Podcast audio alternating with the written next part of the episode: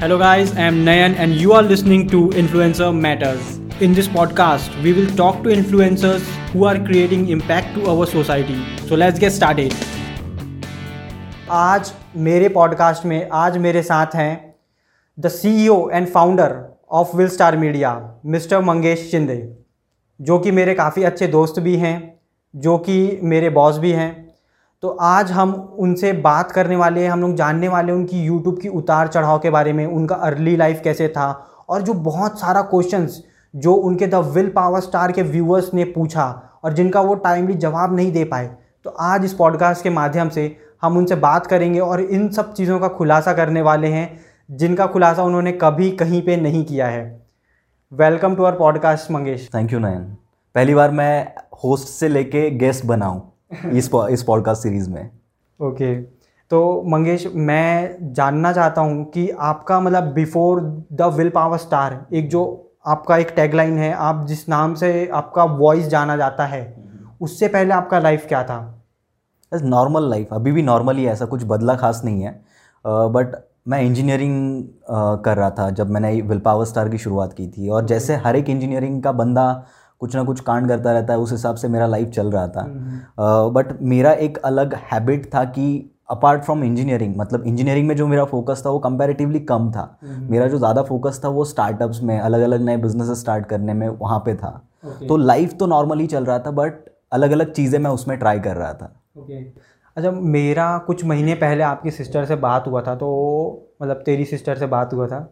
उससे मुझे पता लगा कि तू अभी से नहीं नाइन्थ स्टैंडर्ड में है जब से कुछ ना कुछ बिज़नेस आइडियाज़ और ऐसे प्रोफेशनल लोगों से कुछ इवेंट्स में जाके ज़बरदस्ती जैसे इवेंट्स में तुझे इंटरेस्ट भी नहीं रहता था तो वहाँ पे भी जाके लोगों से रिलेशनशिप बिल्ड करता था। तो उसके बारे में हम लोगों को कुछ बताएगा कि वो क्या था वो हैबिट क्या था और ऐसा तू क्यों करता था? यार मेरे को एक पहले से अट्रैक्शन रहा है ऐसे आ, मतलब सक्सेसफुल लोगों से कि यार ये लोग कैसे सोचते हैं ये लोग कैसे बिहेव करते हैं। तो ऐसे पुणे में बहुत सारे इवेंट्स होते थे कि जहाँ पे बहुत सारे लोग गैदर होते थे उनके एक्सपीरियंस वो लोग शेयर करते थे सेमिनार्स होते थे। तो उन सेमिनार्स में मेरे को समझता कुछ नहीं था वो लोग क्या बात कर रहे हैं किस बिज़नेस के बारे में बात कर रहे हैं बट मैं उन लोगों को जस्ट ऑब्ज़र्व करने के लिए आता था कि वो लोग कैसे बिहेव कर रहे हैं कैसे बात कर रहे हैं लोगों से कैसे उनके साथ कन्विंस कर रहे हैं कैसे एक दूसरे को ग्रीट कर रहे हैं। तो ये सब चीज़ें मेरे को वहाँ से सीखने को मिलती थी। मेरे को ऐसा नहीं था कि मैं कोई एक पर्टिकुलर सब्जेक्ट के बारे में उनसे सीखने के लिए जा रहा हूँ। बट ओवरऑल उनका जो बिहेवियर होता है उनका जो बात करने का तरीका होता है वो मैं सीखता था उनसे। ओके तो आप जब ये कर रहे थे तो ऐसी कौन सी जो क्वालिटीज़ है आपने वहाँ से डेवलप की? आई गेस कम्युनिकेशन स्किल एक ऐसा हो गया मेरा कि वहाँ से इम्प्रूवमेंट होना स्टार्ट हो गया। बिकॉज़ पहले मैं बहुत इंट्रोवर्ट था किसी से बात करना मेरे लिए बहुत डिफ़िकल्ट हो जाता था। फॉर एग्ज़ाम्पल मैं अभी आपसे एकदम फ्लुएंटली बात कर पा रहा हूँ। बट अगर ये यही अगर मैं सेवन्थ एट्थ स्टैंडर्ड के आसपास अगर जाओगे तो वहाँ पे अगर मुझे किसी से बात करना होता था तो वो डिफ़िकल्ट हो जाता था मेरे पास मेरे लिए। मेरे पास वर्ड्स नहीं होते थे सामने वाले को मेरा जो बात है वो कन्वे करने के लिए। Okay. तो एक टाइम के बाद जैसे मेरा वो आदत बन गया एक हैबिट बन गया लोगों से बात करना नए नए लोगों से मिलना तो उनसे नई नई चीज़ें सीखना तो ऑटोमेटिकली वो एक जो इंट्रोवर्ट जो नेचर था वो निकलने लगा। Okay. तो वो जो इंट्रोवर्ट मंगेश था वो उसका नेचर कैसे था पहले? मतलब जब आपने ये सब क्वालिटी डेवलप की उससे पहले आपका नेचर कैसे था? यार मैं अपने में खुश रहने वाला बंदा हूँ। मेरे को दुनिया से कुछ लेना देना नहीं था। मतलब उस टाइम की बात कर रहा हूँ। मेरे को जो मुझे मतलब चीज़ें अच्छी लगती हाँ तेरह चौदह साल के आसपास की बात है। ये जब Uh, मतलब मैं सेवन्थ एट नाइन्थ स्टैंडर्ड तक नाइन्थ के बाद मेरे में बहुत चेंजेस होने स्टार्ट हो गए।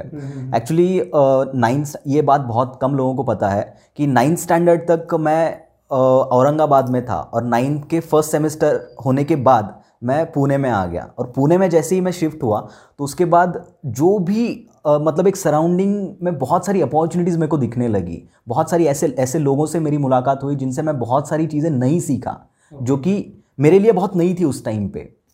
तो उनसे मेरे को पता चला कि यार ये भी चीज़ें होती है वो भी चीज़ें होती है। तो वो मैं डेवलप एक थोड़ा एक्सप्लोर करने लगा उसके बाद। और एक्सप्लोर करते करते फिर अलग अलग अलग जगह पे जाना अलग अलग लोगों से मिलना तो एक्सप्लोर होता गया बहुत सारी चीज़ें।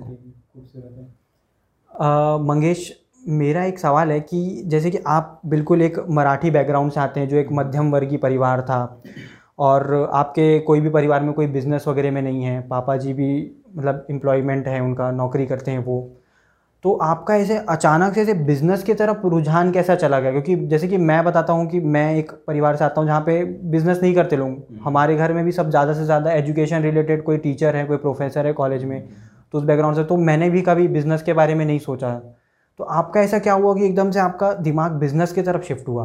इसके पीछे एक बहुत आ, बहुत लंबा स्टोरी है बट मैं उसको शॉर्ट में बताता हूँ। मैं जब सेकंड थर्ड स्टैंडर्ड में था तो हमारे एक रिलेटिव है जो मुंबई में रहते हैं and is like very rich तो उनके यहाँ पे मैं बचपन में जाता था ऐसे मतलब छुट्टियों में वगैरह। तो वहाँ पे जाता था वहाँ का एक जो माहौल था वो हम्म। एकदम अलग था।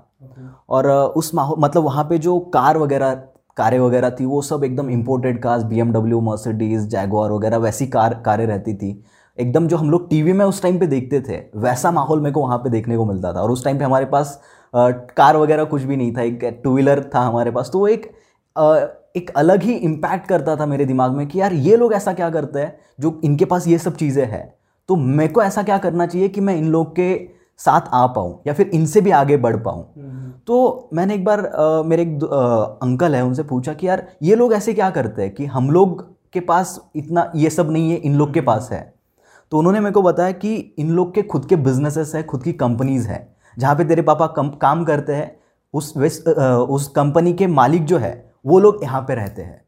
तो ये मेरे दिमाग में बहुत हिट हुआ ये चीज़ कि यार अपन को भी ऐसा कुछ तो करना है। अपन को भी खुद का कुछ बिज़नेस स्टार्ट करना है। और उसके बाद ये चीज़ मेरे दिमाग में हमेशा रही कि मेरे को करना है तो बिज़नेस ही करना है। तो मतलब बचपन से तेरा एक ऑब्जर्वेशन का एक नेचर रहा है हर चीज़ को ऑब्ज़र्व करने का और एक सवाल उठाने का कि ऐसा क्यों है? Exactly exactly. ये एक्चुअली बहुत होता था कि कुछ भी हो जाए तो मेरे पास सवालों का लिस्ट रेडी रहता था कि ये हुआ तो क्यों हुआ? एक क्यूरियोसिटी जो होता है वो बहुत था। तो फिर आपका यूट्यूब का जो जर्नी था वो कैसे स्टार्ट हुआ? क्योंकि आपका मैं जहाँ तक जानता हूँ कि आप ट्रेडिंग स्टार्ट किए देन आप ऑटोमोबाइल इंडस्ट्री में भी आपने काफ़ी अपना करियर परस्यू करने का सोचा। फिर आप अपना इंजीनियरिंग भी उस टाइम कर रहे थे जब आप अपना अर्निंग भी चालू कर लिए थे। तो सडनली ऐसा क्या हुआ कि एक टिपिकल मैकेनिकल इंजीनियर बंदा यूट्यूबर बनने की ख्वाब देखने लगा? एक्चुअली ये आ, मैं जब सेकेंड ईयर में था उसी टाइम से मैंने बिज़नेस के बारे में बिज़नेस स्टार्ट करना स्टार्ट किया। उससे पहले तो मैं बिज़नेस के बारे में जस्ट नॉलेज गैदर करता था, लोगों को ऑब्ज़र्व करता था सेमिनार्स वगैरह अटेंड करता था. बट सेकेंड ईयर में मैंने मेरा पहला बिज़नेस स्टार्ट किया, जो कि फ्लावर इम्पोर्ट एक्सपोर्ट का था. इम्पोर्ट एक्सपोर्ट नहीं बोल सकते बट यहाँ पे ही हमारे महाराष्ट्र में ही जो मेरे कॉन्टैक्ट्स थे इंटरसिटी यस इंटरसिटी में हम लोग वो फ्लावर्स भेजते थे। मैं एक डीलर थे उनसे फ्लावर्स लेता था और बाहर भेज भेजता था। डीलर कहाँ से था? आ, हम मेरे कॉलेज के पास में ही नर्सरीज थी कुछ। तो मैं कॉलेज में लेक्चर छोड़ के वहाँ पे नर्सरीज में जाता था उनके साथ मेरा कॉन्टैक्ट वगैरह अच्छा हो गया था। हम्म, हम्म, हम्म। तो उन कॉन्टैक्ट्स का मेरे को बिज़नेस स्टार्ट करने में फ़ायदा हुआ। तो वो मेरा बिज़नेस स्टार्ट हुआ but due to some reason वो बिज़नेस चला नहीं। तो उसके बाद मैं फ़ैशन में आ गया मतलब जो एक क्लोथिंग टेक्स्ट क्लोथिंग होता है तो हमारा एक ब्रांड हमने क्रिएट किया फ्रीलांस फ़ैशन करके। Okay. तो उसमें हम लोग वेस्टर्न जो लेडीज़ टॉप्स होते हैं हम्म, हम्म। वो बेचते थे शॉप क्लूज वेबसाइट पे। तो वो भी बहुत दिनों तक चला बट एक टाइम के बाद वो भी बंद करना पड़ा। क्योंकि बहुत सारे ऐसे रीजंस होते हैं जो कि हम लोग ऑन कैमरा नहीं बता सकते बट वो बंद करने पड़े सब बिजनेसेस तो उसके बाद मैंने कार रीसेल का काम स्टार्ट किया और उस टाइम पे आई गेस मैं second year second third year में था उस टाइम पे मैं. और कार रीसेल का बिज़नेस स्टार्ट करने के बाद वहाँ पे मेरे को थोड़ा बहुत इनकम आना स्टार्ट हो गया. वहाँ से कार्स वगैरह बिकॉज़ कम्युनिकेशन स्किल्स उस टाइम पे इम्प्रूव हो गया था अच्छे से. Okay. तो वहाँ से मैंने कार कार वगैरह बेचना स्टार्ट किया। मैंने महीने में दो, तीन, चार कार बेचना स्टार्ट स्टार्ट हुआ। तो एक दस, पंद्रह हज़ार, बीस के आसपास महीने में वहाँ पे पैसा मिलने लगा जब मैं थर्ड ईयर में था। तो वो पैसा एज अ फ्यूल था मेरे लिए कि नई नई चीज़ें सीखो। तो एक टाइम के बाद क्या हुआ कि वो जो कार का जो रीसेल करने का जो बिज़नेस था तो मैं एक बंदे के साथ काम करता था उस टाइम पे। तो वो बंदा एक फ्रॉड करके चला गया तो मेरे को उस कारण वो बिज़नेस बंद करना पड़ा बिकॉज़ बहुत सारे इश्यूज़ रेज हो गए थे उसके बाद। तो मैंने सोचा कि यार अभी यार ये भी नहीं है कुछ दूसरा कुछ भी हाथ में नहीं है तो करे तो करे क्या? क्योंकि आ, पैसों की तो आदत बन गई थी कि हम्म। कुछ ना कुछ सीखना है तो उसके लिए पैसा चाहिए। होना चाहिए। तो था नहीं कुछ उस टाइम पे। तो एक दिन सुबह मैं और मेरा दोस्त हम लोग साथ में कॉलेज जाते थे और उसने मेरे को बताया कि यार तेरे को पता है यूट्यूब पे अगर हम लोग वीडियोज़ वगैरह अपलोड करते हैं ना तो उसका पैसा मिलता है। तो ये बात मेरे लिए बहुत नई थी बिकॉज़ उस टाइम पे मेरे पास जो मोबाइल था उसमें टू था जिसमें यूट्यूब चलता भी नहीं था कभी। मैंने यूट्यूब देखा भी नहीं था उससे पहले। 98 का दो जी वाला पैकेज रहता था। एक्चुअली वो पंद्रह रुपए का दो सौ एम का आता था तो वो हम लोग उस वक्त कौन सा बेसिक हैंडसेट यूज़ करते रहे होंगे? हाँ हाँ नहीं नहीं आ, मेरे पास उस टाइम पे मोबाइल था लेकिन वो फोर जी फोर जी वाला नहीं था उसमें जो इंटरनेट वगैरह चलता अच्छा, था। अच्छा। ये बात है अराउंड टू थाउज़ेंड सिक्सटीन की सिक्सटीन के एंड की। और उसके बाद जियो आ गया। बट जियो आने के बाद सबसे पहला मेरा साम मेरे सामने जो एक हर्डल था कि मेरे पास फोर जी फ़ोन नहीं था और जो सिम कार्ड चलता था वो फोर जी फ़ोन में ही चलता था। हाँ। तो मैंने क्या किया कि मेरी सिस्टर जो है उसका फ़ोन लिया। हम्म। तो मतलब उसको थोड़ा पटाके यार नहीं मैं तेरे को दे दूँगा वापस। वापस दिया नहीं मैंने। तो वो फ़ोन लिया मेरा फ़ोन उसको दिया और उसमें मैंने फोर जी जियो का सिम कार्ड लगाया। और वहाँ से फिर इंटरनेट का एक अलग ही एरा स्टार्ट हो गया कि मेरे को समझ में आने लगा कि यूट्यूब क्या है। यूट्यूब में क्या क्या अपॉर्चुनिटीज़ है या या फिर और बिज़नेस के बारे में मेरे को यूट्यूब पे देखने को मिला वहाँ से। अपार्ट फ्रॉम दैट जब uh, मेरे पास यूट्यूब मतलब मोबाइल नहीं था या फिर uh, वो जियो नहीं आया था तो मेरे को एक आदत था कि कुछ ना कुछ हमेशा सीखते रहो। कुछ भी हो जाए जब भी फ्री टाइम मिले कुछ ना कुछ सीखते रहो। तो सीखने के लिए रिसोर्स क्या थे? तो रिसोर्सेज थे एक तो बुक्स पढ़ना उस टाइम पैसा ऐसा बहुत बोर होता था। तो YouTube was the good resource but problem यह था कि हमारे टू मोबाइल में यूट्यूब चलता नहीं था। तो मेरे दोस्त थे जो कि रूम पे रहते थे उस टाइम पे इंजीनियरिंग के दोस्त और उनके फ्लैट पे वाईफाई लगा होता था। तो यूट्यूब में एक फ़ंक्शन था जहाँ पे हम लोग ऑफलाइन वीडियोस सेव कर सकते थे हाँ, हाँ। तो मैं क्या करता था कि इन वीडियोस को ऑफलाइन सेव करता था और घर आके मतलब सात आठ घंटे जितना भी टाइम मेरे को मिले मैं पूरे वीडियोस देख लेता था मतलब पचास पचास साठ साठ वीडियोस मैं पर डे देख लेता था हम्म। और जो भी वीडियोस में आ, मैं सीख रहा हूँ हम्म। वो हर एक कंटेंट हर एक पॉइंट में एक डायरी में नोट डाउन करता था ऐसी मेरे पास अराउंड तीन चार डायरीज भरी हुई है तो वहाँ से एक्चुअल नॉलेज बिल्ड होना स्टार्ट हो गया अलग अलग फ़ील्ड के बारे में। मुझे फ्रीलांसिंग के बारे में पता चला मेरे को और का, कार्स ऑटोमोबाइल सेक्टर में मेरे को बहुत इंटरेस्ट था। उस फ़ील्ड के बारे में मेरे को पता चला यूट्यूब के बारे में पता चला वीडियोज़ कैसे बनाते हैं वो मैंने यूट्यूब से सीखा। मतलब ऑलमोस्ट मैंने जो भी सारी चीज़ें सीखी वो एक साल में मैंने यूट्यूब से सीखी। और वो भी वो मेरे दोस्तों के वाईफाई से वाईफाई से जो ऑफलाइन हम लोग डाउनलोड करते थे वहाँ से सीखा। मैं व्यूअर्स को एक चीज़ बता देना चाहता हूँ कि मतलब जो मंगेश अभी स्टोरी बता रहे हैं तो उनसे मैं आप लोगों को बोलूँगा कि देखिए, आप सबके लाइफ में चैलेंजेस बहुत होगी पॉकेट मनी कम होगा, उतना ही होगा कि हफ़्ते का मतलब महीने का सिर्फ़ और सिर्फ़ आप खर्चा जैसे जैसे निकाल पाएँ, दोस्तों के सामने आप अच्छे गैजेट्स शो ऑफ़ नहीं कर पाए। लेकिन आपके पास जो अवेलेबल रिसोर्सेज है, वो दुनिया में सबसे बेस्ट रिसोर्सेज हैं और उसको आप भरपूर तरीके से यूटिलाइज़ कीजिए। और एक अंग्रेज़ी में कहावत भी है the best gadget you have in this world is what you have तो मुझे लगता है कि ये जो मंगेश अभी बता रहे हैं, वो इस बात से सीधा साफ़ होता है कि ये एक्चुअली पॉसिबल है। तो ये बहुत बड़ा एग्जांपल है एक मंगेश का, जिससे आप लोग सीख सकते हैं। तो मंगेश, ये तो आपके यूट्यूब कैसे आपने स्टार्ट किया? ये हो गया। लेकिन एक टाइम आता है ना जब हर यूट्यूबर एकदम वहाँ पे आपको एक ऐसा रहता है कि आप वीडियो तो डाल रहे हो, लेकिन यार व्यू नहीं आ रहा है सब्सक्राइबर नहीं आ रहा है मोनेटाइज नहीं हो रहा है चैनल तो वहाँ पे आपने कैसे अपने आप को संभाला? क्योंकि मैं गलत नहीं हूँ तो आपका उस टाइम पे बिज़नेस भी कुछ चल रहा था और आई गेस जॉब कर रहे थे शायद आप जॉब कर रहे थे एंड देन आपका फिर आप ट्रेडिंग वगैरह में भी थे then you had to give your time in this YouTube channel which is actually known as the will power star तो फिर कैसे आपने किया मैनेज पूरा? एक्चुअली uh, यूट्यूब का स्टार्टिंग का जर्नी मेरा ऐसा रहा है कि मैंने कई सारे यूट्यूब चैनल्स बनाए। ऐसा नहीं है कि द विल पावर स्टार पहला यूट्यूब चैनल था। हम्म। इससे पहले भी अराउंड uh, मतलब पता नहीं मेरे को याद भी नहीं है कितने यूट्यूब चैनल्स मैंने बनाए उस पर वीडियोस डाले। एक बूस्टअप मंत्रा करके भी कुछ था आपका शायद? Actually YouTube the will power star का जो पहला नाम है हम्म। वही बूस्टअप मंत्रा था। तो एक टाइम के बाद फिर मैंने उसको द विल पावर स्टार कर दिया था। हम्म। तो ये नाम कैसे सूझा आपको? द विल पावर्स बहुत अल, अलग नाम है आ, यार मैं उस टाइम पे साउथ की मूवीज़ बहुत देखता था। हम्म। तो उसमें एक एंड एंड में जो है वो स्टार लगा के आता था। तो मेरे को एक मैं जो जॉनर में काम कर रहा था वहाँ पे विल पावर होना बहुत ज़रूरी था। तो मैंने द विल पावर स्टार ऐसा करके उसको बना दिया। तो ये नाम का स्टोरी है। बट uh, जब यूट्यूब स्टार्ट किया तो पहला तो बहुत मतलब एक साल तो मेरा यूट्यूब सीखने में गया कि कैसे यूट्यूब चलता है यूट्यूब पे वीडियोस कैसे बनाते हैं कॉपीराइट क्लेम की वजह से बहुत सारे चैनल्स भी मेरे डाउन हो गए। अराउंड मेरे 70 80 वीडियोस मैंने जिस चैनल पे बनाए वो वीडियोस रातों रात बंद हो गए। और उसको रिकवर कैसे करना वो भी उस टाइम पर पता नहीं था बिकॉज़ उस टाइम पर यूट्यूब के बारे में उतना अवेयरनेस ही नहीं था मार्केट में। तो वो वीडियोज़ भी गए। बहुत दर्द हुआ मतलब पाँच छः महीने का मेहनत आपका जब एक आध मिनट में आपको मेल आके समझ में आता है कि यार अभी ये ख़त्म है। हम्म। तो वो जो तकलीफ़ होती है वो एक्सट्रीम होती है।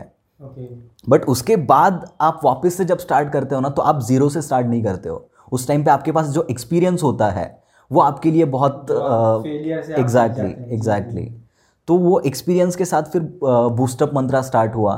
तो बूस्टअप मंत्रा स्टार्ट हुआ तो एक टाइम के बाद फिर इंजीनियरिंग ख़त्म हो गया। इंजीनियरिंग ख़त्म होने के बाद जॉब पे जॉब शुरू हो गया मेरा मेरे को जॉब तो करना नहीं था but I was lucky enough कि मेरे को इंजीनियरिंग का मेरा जो एग्ज़ाम था वो 25 uh, May twenty fifth May 2018 को ख़त्म हुआ हम्म। और ट्वेंटी सेवन्थ मई को मेरा जॉब कंफर्म हुआ अच्छा। तो दो दिन में मेरा जॉब कंफर्म हुआ और वो भी एक अच्छी कंपनी में एक हम्म। अच्छे पोजीशन पे मेरे को जॉब मिला तो जॉब मिला तो उसके बाद जॉब में मैं बहुत ज़्यादा इन्वॉल्व हो गया बिकॉज़ मेरा सेल्स एंड मार्केटिंग का था तो उसके लिए मुझे पूरा इंडिया घूमना पड़ता था अलग अलग शहरों में सिटीज़ में हम्म। तो उसकी वजह से यूट्यूब में बहुत ज़्यादा मतलब आप तो इंजीनियर बैकग्राउंड के सडनली सेल्स एंड मार्केटिंग में कैसे आपने पूरा मतलब आपने एंटायरली कम्युनिकेशन में बहुत इंटरेस्ट था ना पहले से कि मेरे को एक्चुअल कोर में जो इंटरेस्ट था वो उस टाइम तक खत्म हो गया था हम्म। तो कम्युनिकेशन में जो इंटरेस्ट था ना तो मेरे को एक बंदे ने बताया तू सेल्स और मार्केटिंग में जा तेरे को अगर कम्युनिकेशन बिल्ड करना है तो that is the best way तो मैंने सोचा यार ठीक है मेरे को इसमें नहीं आना है मेरे को सेल्स एंड मार्केटिंग में जाना है. तो मैं सेल्स एंड मार्केटिंग के लिए ढूँढने लगा। तो लकीली मेरा पहला ही जॉब पहला ही इंटरव्यू और वहीं पे मेरे को जॉब मिल गया। जैसे तू इंजीनियर बैकग्राउंड का है तो सेल्स एंड मार्केटिंग में कभी जगह ऐसा फील नहीं हुआ कि आई डोंट बिलोंग हियर नहीं ऐसा मेरे को कभी नहीं लगा बिकॉज़ मैं इससे पहले भी जो चीज़ें कर चुका था जैसे कि कार रिसेल करना या फिर फ्लावर्स का जो हम लोग लोगों को भेजते थे अलग अलग पार्टीज़ को तो हाँ। वहाँ पे भी लोगों से बात करना मेरे लिए एक नॉर्मल चीज़ थी तो यहाँ पे जॉब में आने के बाद भी मेरे को ऐसा कभी लगा नहीं तो फिर आप मतलब तेरा जैसे सेल्स एंड मार्केटिंग का जॉब चल रहा था हम्म, हम्म। और उस दौरान ही तेरा यूट्यूब के वीडियोस वायरल भी होने लगे हाँ। तो वो अपना जॉब और ये यूट्यूब कैसे मैनेज होता था एक्चुअली uh, इसमें एक अलग कहानी है। जब मैं जॉब कर रहा था तो उस टाइम पे उसी के बारे में हम लोग बात कर रहे थे आई गेस जॉब जब कर रहा था तो जॉब के चक्कर में मेरा यूट्यूब का पूरा जो फोकस था वो ख़त्म हो गया कि यूट्यूब पे मैं बहुत रेयरली वीडियोस कभी महीने में एक आध वीडियो वगैरह बना लेता था। बट एक टाइम के बाद मेरे को जॉब में भी बोर होने लगा कि यार ये मेरे को नहीं करना है, मेरे को और कुछ करना है और वो मेरे को खुद का करना है। तो मेरे को याद आया कि यार मेरे पास एक यूट्यूब चैनल भी है जिसमें मैं महीने में वीडियोज़ डाल रहा हूँ। अगर मैं ऐसा कुछ करूँ कि मैं हफ़्ते में दो वीडियोज़ भी डाल पाऊँ तो भी एक सेटिस्फैक्शन तो होगा कि मैं सिर्फ़ जॉब नहीं कर रहा हूँ मैं कुछ और भी चीज़ें कर रहा हूँ। तो मेरे को लगा कि यार ठीक है जॉब के साथ अगर मैं इसको स्टार्ट करता हूँ तो अच्छा होगा। तो आ, मैं बहुत टाइम घूमता था मतलब तो रिकॉर्डिंग वगैरह हो गया स्क्रिप्टिंग हो गया हम्म। तो मैं मेरे साथ माइक लेके घूमता था। तो माइक जो मतलब ये जब आप फ़ील्ड वर्क करते थे उस एक्चुअली एक्चुअली मैं अगर समझो दिल्ली में हूँ मैं नासिक में हूँ मैं दूसरे कई सिटी में मुंबई में हूँ तो उस टाइम पे होटल में रहते थे हम लोग हम्म। तो माइक वगैरह साथ में रहता था स्क्रिप्टिंग के लिए बुक साथ में रहती थी हम्म। तो मैं वहाँ पे स्क्रिप्टिंग करता था अगर टाइम मिले तो वहीं पे होटल रूम में रिकॉर्डिंग हो जाता था हम्म। तो और पता नहीं था ना कि ऑडियो क्वालिटी के लिए ये सब नहीं होना चाहिए वो ऑल न्यू था तो जहाँ पे भी टाइम मिले वो रिकॉर्ड करता था। इवन घर में भी जब घर वाले बाहर जाते थे उस टाइम पे रिकॉर्डिंग स्टार्ट होता था। क्योंकि घर वाले पूछते ये क्या करता है? मतलब उनको इसके बारे में कुछ आइडिया नहीं था। हम्म। तो जब सब घर वाले बाहर जाते थे या फिर अगर घर वाले बाहर नहीं जा रहे तो उनको बाहर भेजना पड़ता था मेरे को किसी रीज़न से कि आप बाहर जाओ मेरे को एक काम है। हाँ। तो उनको बाहर भेजने के बाद फिर मेरा रिकॉर्डिंग वगैरह स्टार्ट होता था। हाँ। तो वहाँ से फिर वीडियोस की कंसिस्टेंसी आना स्टार्ट हो गया। हम्म। तो वीकली दो वीडियोस आना स्टार्ट हो गए। और जब वो कंसिस्टेंसी आने लगा तो एक टाइम के बाद मेरे को भी इसमें इंटरेस्ट आने लगा कि यार ये चीज़ बहुत अच्छी है। मेरे को उसकी वजह से बहुत सारी नई चीज़ें रीड करनी पड़ती थी। बहुत सारे हम्म। नए वीडियोस देखने पड़ते थे। तब जाके मेरे को इन्फॉर्मेशन मिलती थी। और वो मैं लिखता था। अच्छा। तो मेरे को वो सेटिस्फैक्शन लेवल बहुत ज़्यादा था मेरा। तो इसके लिए मैंने क्या सोचा कि यार मैं ये जो फ्रीक्वेंसी है तीन करूँगा मतलब जो वीकली दो कर रहा था वो तीन वीडियोज़ में करूँगा। हाँ। भले ही व्यूज़ उस टाइम पे इतने नहीं आ रहे थे मेरे सब्सक्राइबर बेस उस टाइम पे कुछ ट्वेंटी फाइव थाउज़ेंड के आसपास थे। हम्म, तो उस दौरान मोनेटाइज हो गया था चैनल हाँ मोनेटाइज हो गया था उस टाइम पे। जब मैं कॉलेज में था ना उसी टाइम पे वो मोनेटाइज हो गया था। तो अराउंड एक टाइम के बाद उस पर व्यूज़ एक सात सौ आठ सौ व्यूज़ आने लगे। सात सौ आठ सौ व्यूज़ से फिर वो जर्नी स्टार्ट हुआ। 25,000 सब्सक्राइबर्स थे। तीन वीडियोस मैं पर वीक डालता था। तो ऐसे मैंने अराउंड दो तीन महीना किया रहेगा। बट तीन महीने में मेरे पास पिछले का एक्सपीरियंस बहुत ज़्यादा था कि यूट्यूब के videos copyright claim content creation strategy ये सब चीज़ें मेरे को समझ में आने लगी थी उस टाइम तक क्योंकि एक डेढ़ साल हो गया था। अच्छा। तो वो तीन महीने में जो मुझे ग्रोथ मिला वो आ, मतलब पिछले एक डेढ़ साल में नहीं मिला। जो अपन जे कर बोलते हैं ना वो एकदम मेरा तीन महीने में आया। मेरा जो एक वीडियो था पागलपन सीरीज़ हमारी एक सीरीज़ है तो उसमें एक वीडियो पहला वीडियो ही वो। तो वो इतना ज़्यादा वायरल हो गया कि दो तीन दिन में उसमें दस हज़ार व्यूज़ आ गए। Okay. और तीन दिन में दस हज़ार व्यूज़ आ गए और चार पाँच दिनों में उस वीडियो पे अराउंड छः लाख व्यूज़ थे। hmm. और मेरे सब्सक्राइबर्स कुछ दो तीन लाख के आसपास सब्सक्राइबर्स हो गए थे। इवन तीन से चार दिनों में ही दो तीन लाख के आसपास सब्सक्राइबर्स गए। hmm. तो वहाँ से एक जो बूस्ट मिला उसके बाद मैं जो भी वीडियो डालता था वो हर एक वीडियो मिलियन मिलियन पे टच होता था कि मिलियन उस पर व्यूज़ आने ही है करके। उस दौरान कैसे लगता था कि यार मिलियन मिलियन जा रहा है? उस टाइम तक मतलब ये आइडिया नहीं था कि इससे पैसा भी मिलेगा। बट एक टाइम के बाद मैंने जस्ट वो यूट्यूब स्टूडियो खोला उसमें देख रहा हूँ कि कुछ एक दिन का मेरा वन एटी डॉलर बना है। वन एटी डॉलर उसके पहले दिन का कुछ टू सिक्सटी डॉलर बना था। तो टोटल कितना था वो पूरा मिला के? नहीं ये मैंने आई गेस उस टाइम पे वो अमाउंट था कुछ दो या ढाई हज़ार डॉलर के आसपास कुछ तो था। दो ढाई हज़ार हाँ तो वो ये इक्कीस बाईस तारीख की बात थी मतलब। मतलब ये लगभग इंडियन करेंसी में देखा जाए दो लाख बीस हज़ार के आसपास कहीं जाता है ये अमाउंट हाँ अराउंड डेढ़ लाख के आसपास डेढ़ लाख के आसपास ये अमाउंट जाता है। तो जब मंथ खत्म हुआ तो वहाँ पे around thirty two hundred dollars बने। मतलब मेरा जो पेमेंट आया था हम्म। वो यूट्यूब से कुछ दो लाख चौदह हज़ार आया था उस टाइम पे। तो मतलब मेरा सैलरी उस टाइम पे पच्चीस तीस हज़ार के आसपास था। मंथली सैलरी तो हाँ। उस टाइम पे मेरे लिए दो सवा दो लाख मतलब बहुत बड़ी अमाउंट थी। तो फिर उसके बाद मेरा जो यूट्यूब में कॉन्फिडेंस था वो कॉन्फिडेंस बहुत ज़्यादा बढ़ गया। और फिर मैंने सोचा कि यार नहीं इसको हम लोग कंटिन्यू करते हैं। और फिर आपने जब ये पहली बार जब पैसा विड्रॉ किया तब आपके सब्सक्राइबर वगैरह कितने थे? आई गेस उस टाइम पे पाँच छः लाख के आसपास कुछ सब्सक्राइबर्स थे। मुझे एग्जैक्ट नंबर याद नहीं है बट हाँ पाँच पाँच छः लाख के आसपास सब्सक्राइबर्स थे। जहाँ तक मुझे याद है कि आपका जब आपसे मैंने मतलब तेरे से मैंने सबसे पहली बार बात किया तो वो था जून ट्वेंटी थर्ड दो हज़ार उन्नीस की बात है ये। और तब सब्सक्राइबर बेस कुछ तो सौ के था। और उसी दौरान एक सिल्वर बटन तुझे मिला था और तूने इंस्टाग्राम पे अपडेट तुरंत किया था। और वो पहला था जब तूने लोगों को एक बताया कि तू यूट्यूब में भी है करके। तो वहाँ पे मुझे पता चला कि आ यूट्यूब चैनल है तेरा। तो फिर तीन महीने के बाद मुझे याद है कि 2019 सितंबर 29 सितंबर 25 या 29 सितंबर है वो तब एक मिलियन हो गया। तो ऐसे इस तीन महीने में ऐसा क्या हुआ कि इतना खतरनाक 900 के सब्सक्राइबर गेन करना आई uh, गेस उस टाइम पे uh, मतलब जब सबको पता चला ना कि मेरा यूट्यूब चैनल है उस टाइम पे छः लाख सात लाख सब्सक्राइबर्स हो चुके थे if I am not wrong क्योंकि uh, मुझे मेरे जो दोस्त थे उन लोग को भी पहली बार पता चला कि इस बंदे का यूट्यूब चैनल है करके हाँ, हाँ, हाँ। जो मेरे रोट्रैक के दोस्त थे एंड आई गेस उन्हीं दोस्तों से तेरे को भी पता चला था। तो उस टाइम पे छः लाख सात लाख अनिरुद्ध के साथ था। उस वक्त। राइट राइट जो हमारे प्रीवियस प्रेसिडेंट रह चुके तो उन लोग उसके साथ था मैं और वो मेरे को बताया कि यार इस बंदे को ब्लूटूथ से सिल्वर बटन मिला है।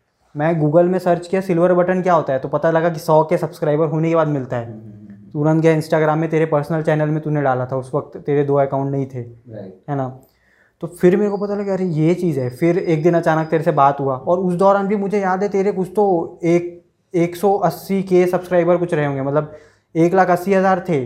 और ये अगस्त और सितंबर के महीने में ही सारा कैसे गेन हुआ? मतलब दो महीने के अंदर इतना खतरनाक परफॉर्मेंस आई आई गेस नयन उस टाइम पे सब्सक्राइबर्स ज़्यादा थे छः लाख के आसपास सब्सक्राइबर्स थे उस टाइम पे बट okay. uh, वो जो ग्रोथ थी मतलब वीडियोस में जो व्यूज़ या रीच था वीडियो का hmm. वो बहुत ज़्यादा था उस टाइम पे मतलब मैंने जैसे आपको बताया कि मेरा पहला वीडियो जो वायरल हुआ था उसके बाद मैं जो भी वीडियो डाल रहा था वो हर एक वीडियो मिलियन टच कर रहा था। और हर एक वीडियो मिलियन के साथ साथ अपने साथ मतलब पचास हज़ार साठ हज़ार कुछ वीडियो एक लाख सब्सक्राइबर्स लेके आ रहे थे।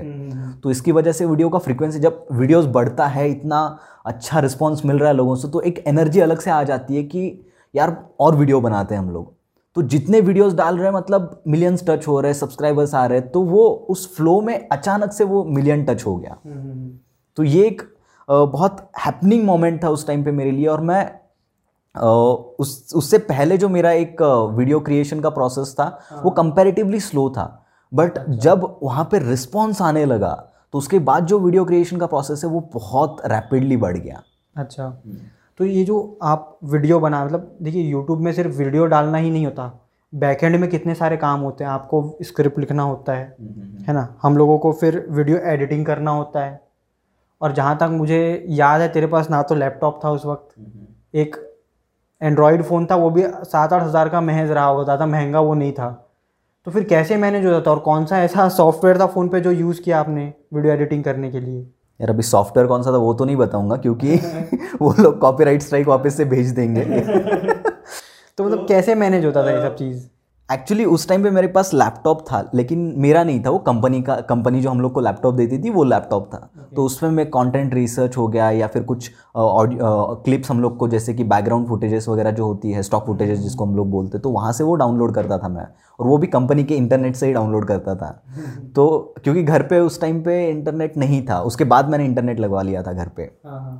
और स्क्रिप्टिंग वगैरह तो वहीं से होता था। स्क्रिप्टिंग जब भी काम के लिए फ्री टाइम मिल रहा काम से फ्री टाइम मिल रहा था तो उस टाइम पे मैं रिसर्च करता था और रात को घर पे आने के बाद स्क्रिप्टिंग होता था मेरा। हम्म। और रिकॉर्डिंग वगैरह मोस्टली मैं सैटरडे संडे को करता था। अगर सैटरडे को छुट्टी रहता है तो पूरा दिन वो रिकॉर्डिंग में जाता था। संडे भी पूरा दिन रिकॉर्डिंग में जाता था।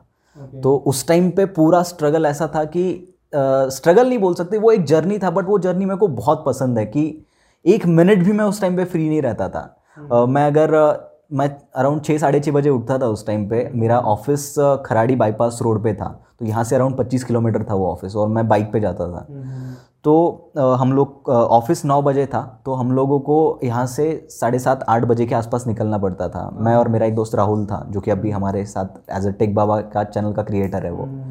तो हम लोग साढ़े सात आठ बजे निकलते थे और फिर ऑफ़िस गए ऑफ़िस में काम वगैरह किया। पर जब भी ऑफ़िस में कुछ फ्री टाइम मिलता था मेरे दिमाग में ये रहता था कि यार ये अपन रिसर्च कर लेते उस टाइम पे। तो वो फ्री टाइम वहाँ पे यूज़ होता था।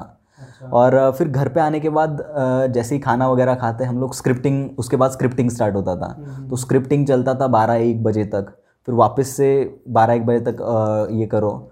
और वापस एक डेढ़ बजे के आसपास सो जाओ। वापस सुबह छः बजे उठो और डे का रूटीन चालू। अच्छा। तो ये रूटीन था उस टाइम पे। और उस टाइम पे हम लोग ने एक स्टार्टअप भी किया था दीपक के साथ जो कि अभी हमारे दीपक बरकाले के साथ। तो आ, हम आई गेस मैं जॉब में ही था उस टाइम पे। दीपक से मिलना कैसे हुआ था तेरा? दीपक से मिलना आ, मैं एक दिन एक पोस्ट देखा इंस्टा व्हाट्सएप पे। हम्म। और इन्फो की करके एक कंपनी था जो कि व्हाट्सअप ब्रॉडकास्ट सर्विस प्रोवाइड कर रहे थे वो लोग। अच्छा। तो मेरे को अच्छा लगा कि यार ये इन्फो की मतलब ये न्यूज़ प्रोवाइड कर रहे थे। तो अगर हम लोग यहाँ पे आ, कुछ बिज़नेस के रिलेटेड चीज़ें एक्सप्लेन करें या बिज़नेस के रिलेटेड कोई चीज़ें स्टार्टअप के रिलेटेड कोई चीज़ें अगर लोगों को व्हाट्सअप पर प्रोवाइड करें तो एक बहुत अच्छा चीज़ हो सकता है। तो उसके लिए मैंने क्या किया उनके फाउंडर्स से कॉन्टैक्ट किया इन्फो की के। तो इन्फो की के जो फाउंडर थे वो कोल्हापुर में थे और उसी टाइम पे वहाँ पे दीपक भी उनके साथ इंजीनियरिंग कॉलेज में था। तो मैं कोल्हापुर गया उन बंदों से मिला हम्म। उनसे पूरी चीज़ें डिस्कस हुई। तो हमने कोलाब्रेशन में एक प्लेटफॉर्म बनाया जिसका नाम था पिक्सअप डॉट इन तो वो प्लेटफॉर्म बनाने के बाद उस पर हम लोग ने सोचा कि इस पर हम लोग शेयर करेंगे बिज़नेस रिलेटेड कंटेंट कुछ मोटिवेशनल स्टोरीज स्टार्टअप रिलेटेड कुछ न्यूज़ वगैरह। ऐसा कंटेंट हम लोग ने सोचा वहाँ पे शेयर करने का। बट यहाँ पे प्रॉब्लम ये हो रहा था कि मैं मेरे जॉब में बिज़ी था और जो दूसरा बंदा था जो इन्फोकी का फाउंडर था वो उसके काम में बिज़ी था।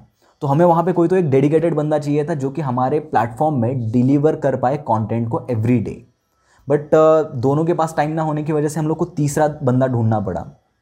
तो तीसरा बंदा मेरे पास तो कोई बंदा नहीं था जो कि यहाँ पे इन्वॉल्व हो सके।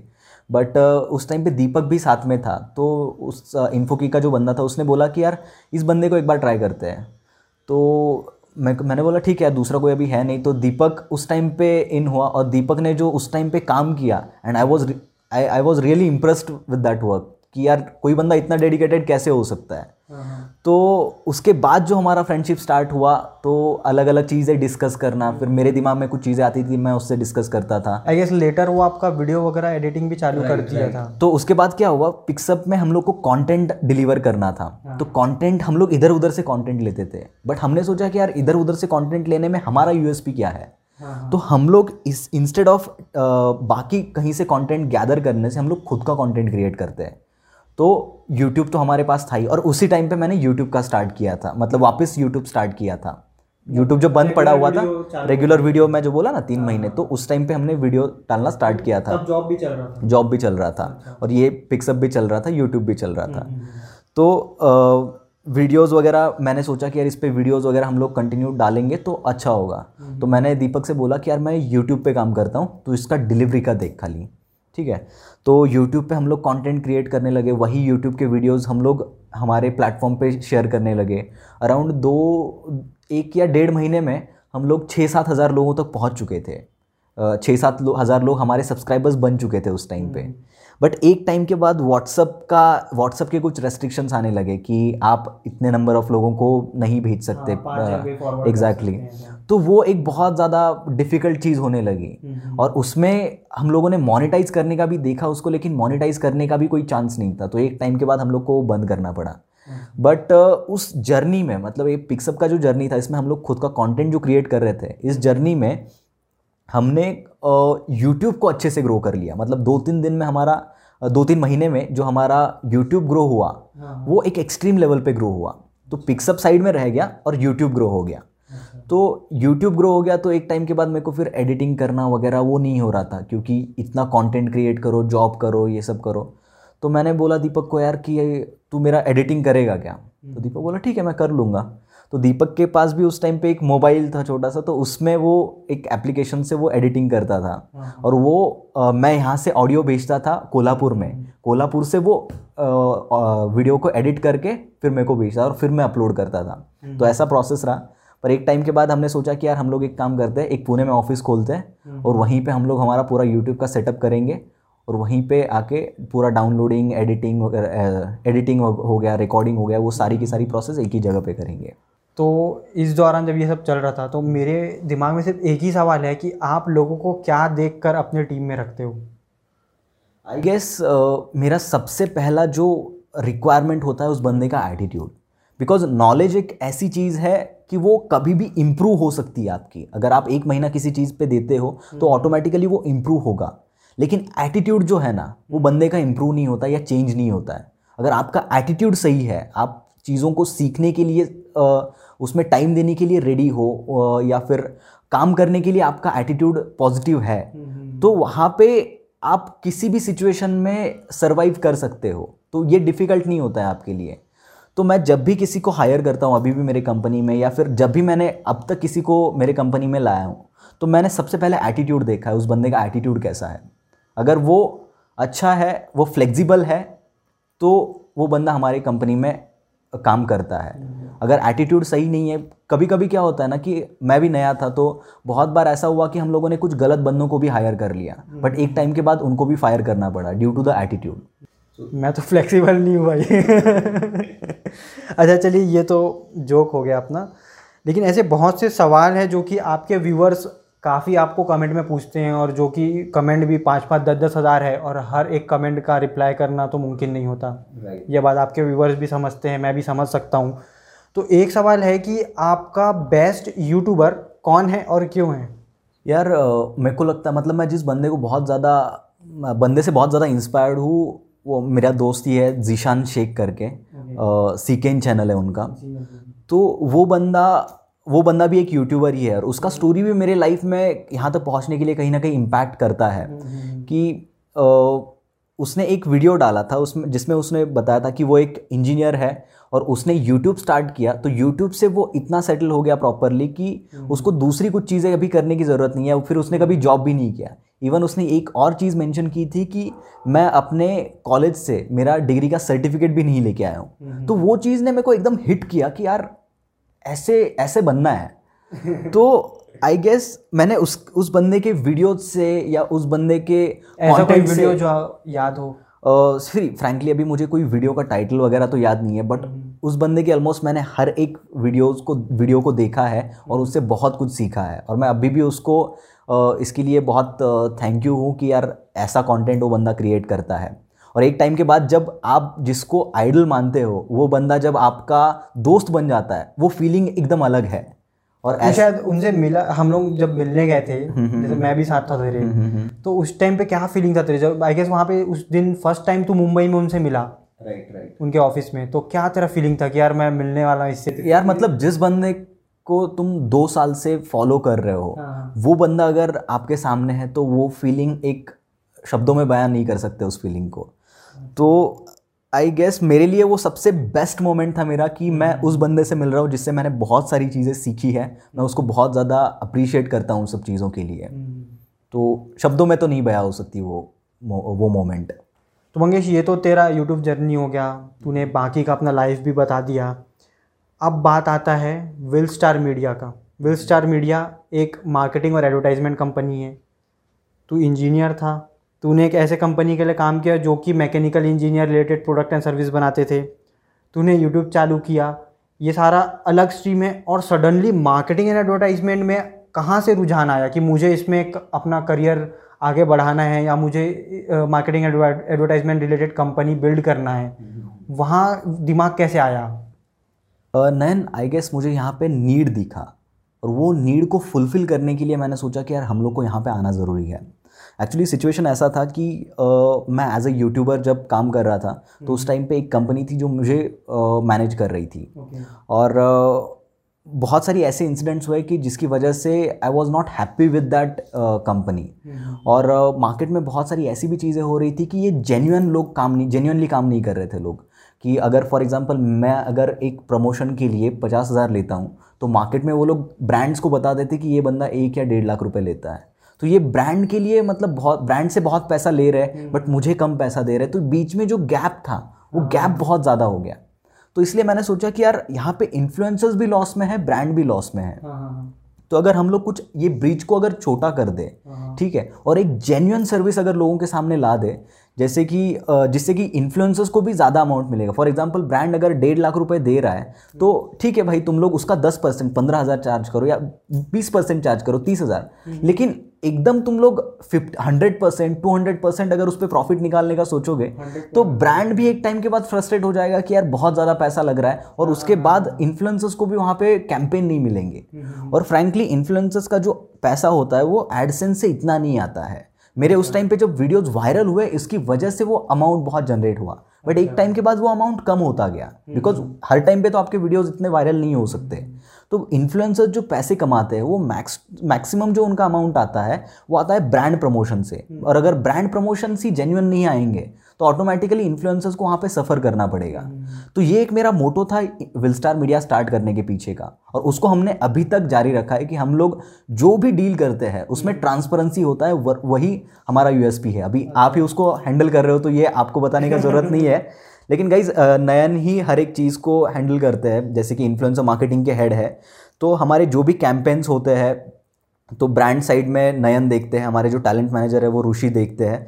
तो आई गेस हमारा यूएसपी जो है वो हमारा टीम है और हमारा जो जेन्यूनली काम करने का तरीका है वो हमारा एक यूएसपी यहाँ पे बनता है। ये आपने बताया कि कैसे कंपनी रन हुआ। लेकिन कंपनी तो स्टार्ट हो चुका था फिर आया सबसे बड़ा शॉक सबसे बड़ा सरप्राइज़ वो था पैंडमिक और उस वक्त हम लोगों ने ऑफ़िस ले लिया था। हमारे पास इक्विपमेंट्स थे। हम लोगों ने लोगों को अपॉइंटमेंट लेटर भेज चुके थे। तो उस दौरान कभी क्योंकि देखिए व्यूवर्स मुझे भी पर्सनली ये सवाल पूछने का कभी मौका नहीं मिला इनसे। तो आज पॉडकास्ट भी है मौका भी है दस्तूर भी है। तो मैं चाहता हूँ कि मंगेश आप खुल करके मेरे को पता है क्योंकि आप बहुत टाइम पे आके एक फ़िल्टर हो जाते हैं कि नहीं भाई मुझे यहाँ तक ही लोगों को बोलना चाहिए। हम्म। लेकिन मैं चाहता हूँ कि दिल से आप बताइए कि उस वक्त क्या चल रहा था। क्योंकि देखिए उस स्टेज पे मैं भी नहीं था कि मैं उस चीज़ को लेकर के टेंशन लूँ। आप फाइनेंशियल मैनेज कर रहे थे। आपको प्रोक्योरमेंट ऑफ़ फंड उसको उस फंड को एलोकेट करना और हर एक बंदा जो घर से काम कर रहा है उसके साथ प्रॉपरली टीम मैनेज करना। तो वो सब कैसा था मतलब क्या दिमाग में चलता था और आपने अपने आप को वैसे कैसे उस चीज़ से निकाला कि नहीं भाई अब करना तो है। पेंडेमिक आ गया तो मैं इंजीनियरिंग कर चुका था। हम्म। तो इंजीनियरिंग में मैंने इससे बड़े बड़े प्रॉब्लम्स देखे थे। तो ये प्रॉब्लम इतना कुछ बड़ा नहीं लग रहा था मेरे को फ्रैंकली उस टाइम पे भी। बट। प्रॉब्लम क्या हो गया था गाइज़ कि हम लोग एक पुराने ऑफ़िस में थे तो वहाँ पे हम लोग को जगह कम पड़ रहा था और हम लोग स्केल अप करने का सोच रहे थे। तो उस टाइम पे हमने सोचा कि यार नया बड़ा ऑफ़िस लिया लिया जाए। तो हमने एक बड़ा ऑफ़िस लिया वहाँ पे फर्नीचर वगैरह आधा काम हो गया। और पैंडमिक आ गया उसकी वजह से सारा चीज़ बंद हो गया। तो ऑफ़िस बंद करना पड़ा। कुछ लोगों को हम लोगों ने हायर करके रखा था उनको ऑफ़र लेटर गए थे वो ज्वाइन करने वाले थे लेकिन वो भी रोकना पड़ा। Uh, मतलब वो लोग वर्क फ्रॉम होम कर रहे थे तो वहाँ से उनका सैलरीज तो स्टार्ट हो गया। सैलरीज जो जाना था हमने कभी भी एक रुपया भी सैलरी कट डाउन नहीं किया पूरे पैंडमिक में। तो उनको सैलरीज तो जाना था। तो एक टेंशन तो था लेकिन वहाँ पे एक अपॉर्चुनिटी भी थी कि अभी मेरे पास टीम भी है अभी मेरे पास ऑफ़िस है जहाँ पर मैं रह भी सकता हूँ मैं कंटेंट क्रिएट भी कर सकता हूँ मैं और नई चीज़ें सीख भी सकता हूँ। तो वहाँ से क्या हुआ कि हम लोगों ने कंटेंट के ऊपर भी फोकस किया और कुछ नई चीज़ें कर सकते हैं क्या? वो देखने के लिए भी हम लोगों ने थोड़ा मार्केट एक्सप्लोर किया। तो आई गेस वहीं से हमारा जो दूसरा चैनल है फैक्ट स्टार उसका शुरुआत हुआ था। तो हम लोग सोच रहे थे कि यार और क्या करा जाए। तो हमने सोचा यार अभी एक दूसरा चैनल क्रिएट करते हैं फैक्ट स्टार तो फैक्ट स्टार भी उसी दौरान स्टार्ट हुआ था। अगर मैं उस ऑफ़िस से यहाँ पे शिफ्ट नहीं होता। फैक्ट स्टार चालू करने के पीछे आप ही थे जिसमें आप उस चैनल को पूरा क्रिएट करके उस चैनल में अपना सब कुछ देने वाले थे। लेकिन सडनली फिर प्लान चेंज हुआ।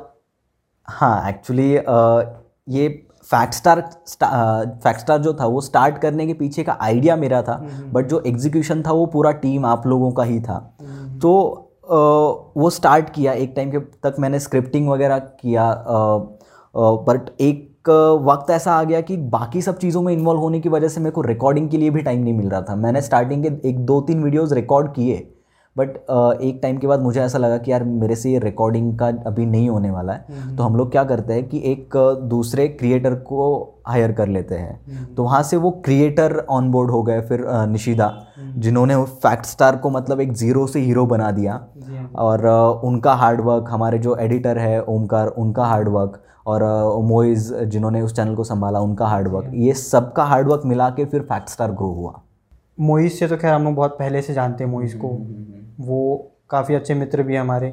लेकिन निशिदा में और ओमकार में आपको ऐसा क्या लगा कि भाई आपको लगा कि I I told you even निशिदा को मैं पहले नहीं जानता था लेकिन ओम निशिदा का जहाँ तक माफ़ करना मैं इंटरप्ट करूँ क्योंकि निशा निशिदा का हमेशा से एक ऐसा इंप्रेशन रहा है कि वो इंट्रोवर्ट है वो बात नहीं करती हम्म, हम्म, हम्म। या फिर वो कम बोलती है। तो क्या आपके लिए वो चैलेंज रहा उनको वो मोटिवेट करने के लिए या फिर she was self motivated she was self motivated but यहाँ पे मैंने जैसे पहले बोला कि मैं बंदों का एटीट्यूड ज़्यादा देखता हूँ कि वो बंदे का एटीट्यूड कैसा है फ्लेक्सिबल है कि नहीं है। और यहाँ पे ओमकार हमारे साथ आई गेस उस पाँच छः महीने से जुड़ा हुआ था। तो ओमकार का एटीट्यूड मैं प्रॉपरली समझ गया था कि ये बंदा ही was literally a gem like एक खतरनाक लेवल का बंदा जिसको बोलते हैं कि यार ये बंदा ऑलराउंडर है कुछ भी कर लेगा। हम्म, हम्म, हम्म। तो वो एडिटिंग भी करता था मतलब बाकी भी सारी चीज़ें देखता था। तो उसने मेरे को सजेस्ट किया कि यार निशिदा एक बेटर पर्सन हो सकती है फैक्ट स्टार के लिए। तो मुझे ओमकार पे उतना ट्रस्ट था इसलिए मैंने निशिदा का कुछ इंटरव्यू तक नहीं लिया। निशिदा से आई गेस मैंने सिर्फ़ बात किया था और निशिदा को फाइनल कर लिया था फैक्ट स्टार के लिए। तो वहाँ से निशिदा इन हुई थी। हम्म। निशिदा का एटीट्यूड क्या है या कैसा है वो वो मुझे कुछ आइडिया नहीं था। बट निशिदा भी ओमकार के जैसी फ्लेक्सिबल थी तो इसकी वजह से वो फैक्ट स्टार में बहुत अच्छे से परफॉर्म कर पाई। मंगेश ये तो आपका विल स्टार मीडिया का आप जैसे जर्नी बता रहे हैं। हम्म। तो एक पॉइंट था जब आपको काफ़ी मॉनेटरी दिक्कत भी आया लेकिन फिर एक स्टेबिलिटी के स्टेज में आ गया।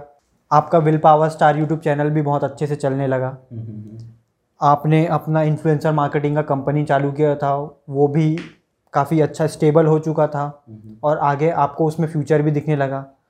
फिर विल स्टार मीडिया जब अच्छा चलने लगा तो आपको मतलब नए प्रोजेक्ट्स चालू करने का कब आइडिया है कि मुझे नए प्रोडक्ट और क्यों? क्योंकि इन्फ्लुएंसर मार्केटिंग तो चल रहा है भाई। अपने पास पैसा भी आ रहा है और काफ़ी अच्छा नाम भी हो रहा है लोगों को सर्विस दे के उनको वैल्यू दे करके काफ़ी अच्छा रिलेशन भी बन गया था हमारा ब्रांड्स इन्फ्लुएंसर के साथ। तो आपको ऐसा क्यों लगा कि मुझे और एक्सपेंड होना चाहिए? या आपके इस क्वेश्चन पर मैं बाद में आता हूँ।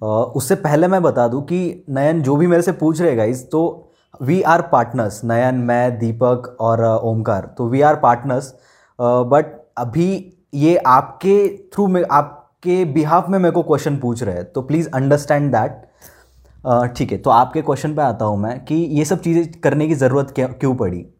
क्योंकि uh, मेरा पहले से मानना था कि एक चीज़ पे अगर मैं डिपेंड रहूँगा तो उसमें ग्रो नहीं कर पाऊँगा। तो इसीलिए हमने सोचा कि यार कुछ नई चीज़ें करते हैं बट नई क्या चीज़ें करेंगे उसके लिए कुछ चीज़ कोई कुछ मिल नहीं रहा था। तो आ, हमारा जो एडिटिंग था वो एडिटिंग बहुत अच्छा चल रहा था क्योंकि ओमकार बहुत प्रॉपरली उसको एडिट कर रहा था वीडियोज़ को वगैरह। तो मेरे जो दोस्त थे यूट्यूबर दोस्त तो उनसे रिक्वायरमेंट आने लगा कि, यार, तेरा वीडियो कैसे एडिट करता है तू? हम लोग को बता। हमारे भी वीडियोस तुम लोग एडिट करके दो। तो मैंने ठीक है नो प्रॉब्लम तो पहले नीरज का वीडियो आया, फिर और दो दोस्त हैं, उनके साइड से वीडियोज़ आने लगे। तो ओमकार, उनके भी वीडियोज़ एडिट करने लगा बट उसके बाद रिक्वायरमेंट जो है वीडियो एडिटिंग का वो और ज़्यादा बढ़ने लगा। तो हमने क्या किया कि और एक बंदे को हायर कर लिया इन हाउस जिसके बाद फिर वो फुल फ्लेज में स्टार्ट हो गया वीडियो प्रोडक्शन सर्विस उसके बाद हमारे पास स्टूडियो था तो यहाँ पे ही लोग आते थे शूट करते थे तो बाहर के क्लाइंट्स के भी हम लोग काम लेने लगे। आपने बहुत सारे ई लर्निंग कोर्सेज के भी रिकॉर्ड की और हाँ, काफ़ी हाँ, अच्छा कोर्स बना के आपने उनको जी, दिया भी है। जी। तो यहाँ पे वो स्टार्ट हुआ फिर वीडियो प्रोडक्शन का एक्चुअल हमारा सर्विस स्टार्ट हुआ उसमें हम लोग फिर ग्राफिक डिज़ाइनिंग वगैरह करने लगे। उसके लिए हम लोग हम लोगों ने अलग अलग लोगों को हायर कर लिया। And hmm. इसी फ़ेज़ में मतलब जब ये वीडियो प्रोडक्शन का जब हमारा काम चल रहा था तो हम लोग सोच रहे थे कि यार कोई तो एक अलग यूट्यूब चैनल भी हम लोग स्टार्ट करते हैं हम्म। तो हमने सोचा कि यार अभी कौन सा जॉनर पकड़े क्योंकि ऑलरेडी मोटिवेशन सेल्फ डेवलपमेंट में तो हम लोग थे हम्म। तो हमने फैक्ट्स के रिलेटेड चीज़ें देखा कि हम लोग फैक्ट्स के रिलेटेड चैनल स्टार्ट करते हैं तो फैक्ट स्टार की वहाँ से जर्नी स्टार्ट हुई। तो फैक्ट स्टार धीरे धीरे ग्रो होने लगा। फैक्ट स्टार में निशिदा आई निशिदा ने चैनल को प्रॉपरली हैंडल किया वो ग्रो होने लगा। तो फैक्ट स्टार के बाद हमने सोचा कि यार और ऐसे मल्टीपल चैनल्स हम लोग को स्टार्ट करने चाहिए। तो फैक्ट स्टार के बाद फिर टेक बाबा स्टार्ट हुआ जो कि एक टेक बाबा के पीछे का भी एक बहुत अच्छा स्टोरी है कि आ, मेरा एक दोस्त है राहुल जिसके साथ ही हम लोगों ने मतलब आ, मैंने और उसने करियर एक साथ ही स्टार्ट किया था। तो हम लोग एक ही कंपनी में थे और आ, मैंने कंपनी जल्दी छोड़ दिया बट तब तक राहुल ने कंपनी नहीं छोड़ा था। तो एक टाइम के बाद राहुल ने भी कंपनी छोड़ दिया और उसका एक दिन मेरे को फ़ोन आया कि भाई मैंने कंपनी छोड़ा है कुछ साथ में कर सकते हैं क्या? तो हम लोग का बातों बातों बातों में टेक या और टेक के रिलेटेड बहुत सारी बातें हुई। तो मैंने सोचा कि यार इस बंदे को टेक में इतना अच्छा नॉलेज है तो अगर इसका आ, हम लोग कहीं पे मतलब यूट्यूब चैनल अगर क्रिएट कर ले तो ये बंदा बहुत अच्छे से लोगों को टेक के रिलेटेड चीज़ें बता सकता है एक्सप्लेन कर सकता है। तो मैंने ये बात राहुल से एक बार डिस्कस की और राहुल भी इंटरेस्टेड था इसको करने के लिए। तो फिर उसके बाद टेक बाबा का स्टार्ट हुआ। तो अभी वो भी चैनल बहुत अच्छे से ग्रो कर रहा है। तो गाइज़ इसके अलावा भी हमारे और भी दो चैनल्स है एक दीपिकाज किचन जिसमें कि हम लोग कुछ अलग अलग रेसिपीज़ बनाते हैं और मतलब मैं खुद नहीं करता हूँ वो मेरी सिस्टर है, वो हैंडल करती है Deepika's kitchen and next one is Mangesh Shinde जिस पे वीडियोज़ आएँगे, ये ये मेरा प्रॉमिस है. तो ये हमारे चैनल्स है अभी, जो कि हम लोग रन कर रहे हैं. तो ये एक क्रिएटिव सर्विसेज़ भी हो गया, जहाँ पे हम लोग वीडियो प्रोडक्शन में आ गए और उसके बाद मल्टीपल यूट्यूब चैनल भी हो गए तो उसकी वजह से अलग अलग जॉनर के ऑडियंस हमारे पास आ गए। तो उसके बाद हमने सोचा कि यार यहाँ पे हमने यूट्यूब में बहुत अच्छा एक्सपीरियंस गेन कर लिया है। बिकॉज़ अराउंड तीन चार साल चार साल से हम लोग यूट्यूब में हैं। तो उन चार सालों में मैंने बहुत अप्स एंड डाउन्स देखे हैं, बहुत प्रॉब्लम्स मैंने यूट्यूब के साइड में फेस किए हैं कि अलग अलग प्रॉब्लम्स तो मैंने सोचा कि यार ये सब चीज़ें लोगों को पता चलनी चाहिए बिकॉज़ जो नए लोग आते हैं, उनको कोई एक्सपीरियंस नहीं होता है। और वो एक्सपीरियंस गेन करने के लिए एटलीस्ट एक साल लगता है।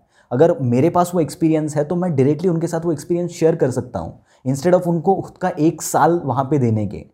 तो मैंने और मेरे टीम ने पूरा सोचा कि यार ठीक है, इस पर हम लोग एक कोर्स क्रिएट करते हैं। बट यहाँ पे टाइम कंसर्न था कि एक तो ये सब देख रहा था वापस, मैं बिज़नेस भी देख रहा था। तो टाइम कंसर्न की वजह से मैंने क्या किया निशिदा के साथ हम लोगों ने मिलकर ये कोर्स बनाया, जहाँ पे मेरा खुद का एक्सपीरियंस मैंने जो भी चीज़ें सीखी है प्लस निशिदा ने भी उसके जर्नी में जितनी चीज़ें सीखी है, वो सब हमने गैदर की और उसको कंबाइन करके एक कोर्स क्रिएट किया, जिसको हम लोगों ने अभी एक दो तीन महीने पहले लॉन्च किया है। तो उसके ऊपर भी लोगों का बहुत अच्छा रिस्पॉन्स आया। तो अभी we are planning to create such more courses कि जो लोगों के स्किल्स में उनके नॉलेज में इम्प्रूवमेंट ला सके। और मेरा जो फोकस रहेगा इसमें वो स्किल्स के ऊपर ज़्यादा रहेगा। अच्छा। जी। ओके okay, तो मतलब ई लर्निंग कोर्सेज के ज़रिए आप चाहते हैं कि लोगों को वो इन्फॉर्मेशन ताकि वो अपना लाइफस्टाइल इम्प्रूव इम्प्रूव कर सके या स्किल सीख सके वो पहुँचे। क्योंकि नयन हमने बहुत बार ये देखा है कि हम लोगों को अगर कोई जॉब प्रोफ़ाइल के लिए बंदा चाहिए तो हमारे पास रिक्वायरमेंट तो बहुत है लेकिन उस टाइप में फिट होने वाला बंदा हमको नहीं मिलता या फिर बंदे होते हैं लेकिन उनके पास वो स्किल सेट नहीं होता। हाँ। तो उस केस में हमें बहुत लोगों को ढूंढना पड़ता है। तो यहाँ पे जॉब्स की कमी नहीं है। मार्केट में अगर आप जाओगे तो जॉब्स बहुत सारे अवेलेबल है बट वो जॉब करने के लिए जो स्किल सेट चाहिए वो स्किल सेट की कमी है। तो आई फील अगर वो स्किल सेट हम लोग कहीं ना कहीं से इम्प्रूव करने में लोगों को हेल्प कर सकते हैं तो वो उनका खुद का लाइफ स्टाइल इंक्रीज कर सकते हैं और वो उनको बहुत ज़्यादा बेनिफिशियल रहेगा। तो हम लोग जो भी कोर्सेज वगैरह बनाते हैं तो उसके पीछे का हमारा मकसद ही यही होता है कि वो बंदा उस स्किल्स को इम्प्रूव कर पाए।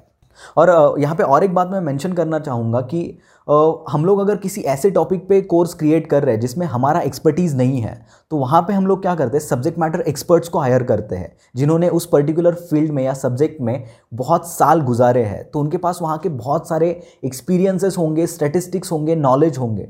तो उन सब चीज़ों को हम लोग गैदर करके एक स्क्रिप्ट बनाते हैं और उसको फिर हम लोग किसी और बंदे से, जो कि बहुत प्रॉपरली उसको प्रेजेंट कर सकता है, उस बंदे से वो प्रेजेंट कराते हैं।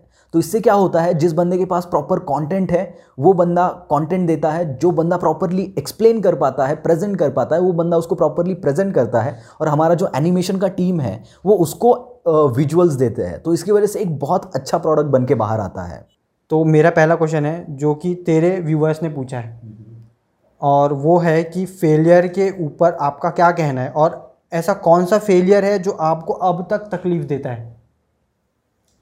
यार फेलियर uh, मैं ऐसा किसी चीज़ को फेलियर नहीं मानता हूँ because everything is a journey आप उसमें फेल नहीं होगे तब तक आपको पता नहीं चलेगा उसमें जीतना कैसे है। हम्म, हम्म, हम्म। तो आई मैं किसी भी लाइफ में मेरे ऐसे फेलियर को मैं नहीं पकड़ता हूँ क्योंकि हर एक फेलियर से मैं सीखा हूँ और वो एक पहला स्टेप था और उसके बाद मैं उसके ऊपर आगे चढ़ता गया हूँ। तो अपन दूसरे क्वेश्चन पे आते हैं। आपके यूट्यूब जर्नी की फ़नीस्ट मोमेंट और आपके ऑफ़िस की फ़नीस्ट मोमेंट कौन सी है बताओ।